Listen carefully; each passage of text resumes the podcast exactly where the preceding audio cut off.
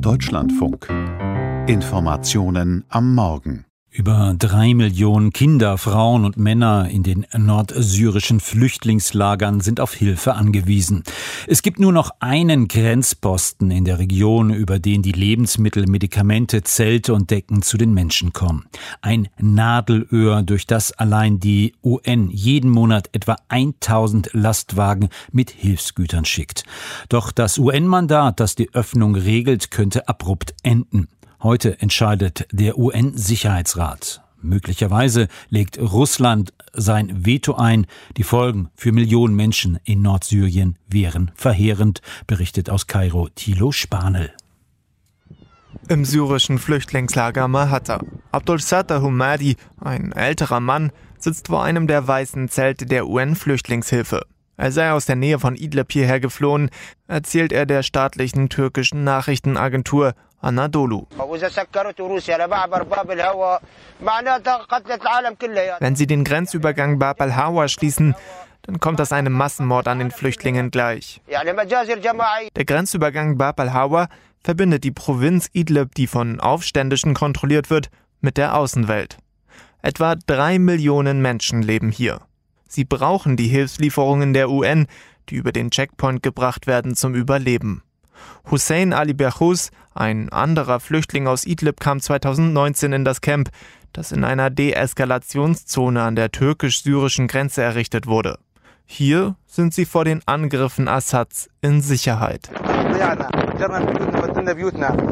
Sie haben uns bombardiert, unsere Häuser zerstört und uns vertrieben.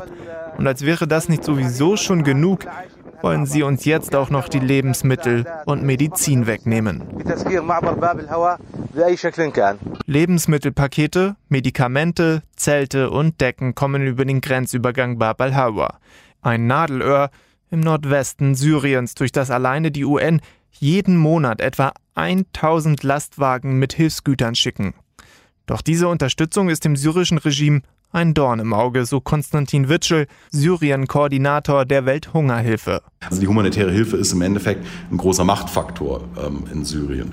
Und äh, es ist natürlich auch eine Einschränkung äh, des syrischen Regimes, wenn sie eben nur benachrichtigt wird, wie es heute geschieht, wenn die Vereinten Nationen Lieferungen über die Grenze bringen, wie wenn sie die Erlaubnis dafür geben müssen. 2014 hatte der UN-Sicherheitsrat beschlossen, vier Grenzübergänge nach Nordwestsyrien zu öffnen, um die Menschen mit dem Nötigsten zu versorgen.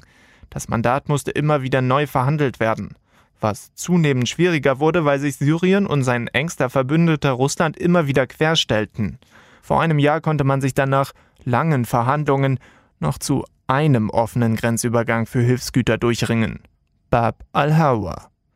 Läuft das UN-Mandat, das die Lieferungen über den Grenzübergang regelt, aus, dann würde die Nothilfe der Vereinten Nationen praktisch wegfallen. Denn die Hilfe könnte dann nur noch über das Gebiet des Assad-Regimes kommen, und das lässt praktisch keine Hilfslieferungen der UN nach Nordsyrien zu. Das würde vor allem die Schwächsten treffen, also vor allem die Menschen, die in den vielen, vielen improvisierten Camps unter schrecklichen Umständen leben müssen. Also die würden dann auch noch die allerletzte Nahrungsmittelhilfe verlieren, die ihnen ja noch geblieben war.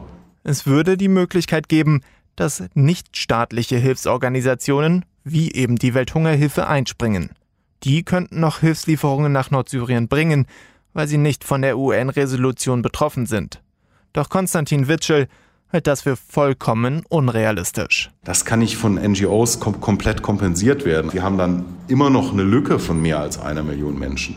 So, dazu haben wir im Moment gerade eine Dürre in Syrien. Wir sehen, dass das syrische Regime gezielt ähm, erntereife Weizenfelder beschießt. Sollte die Resolution nicht verlängert werden, ja, dann landen wir im Endeffekt im Abgrund.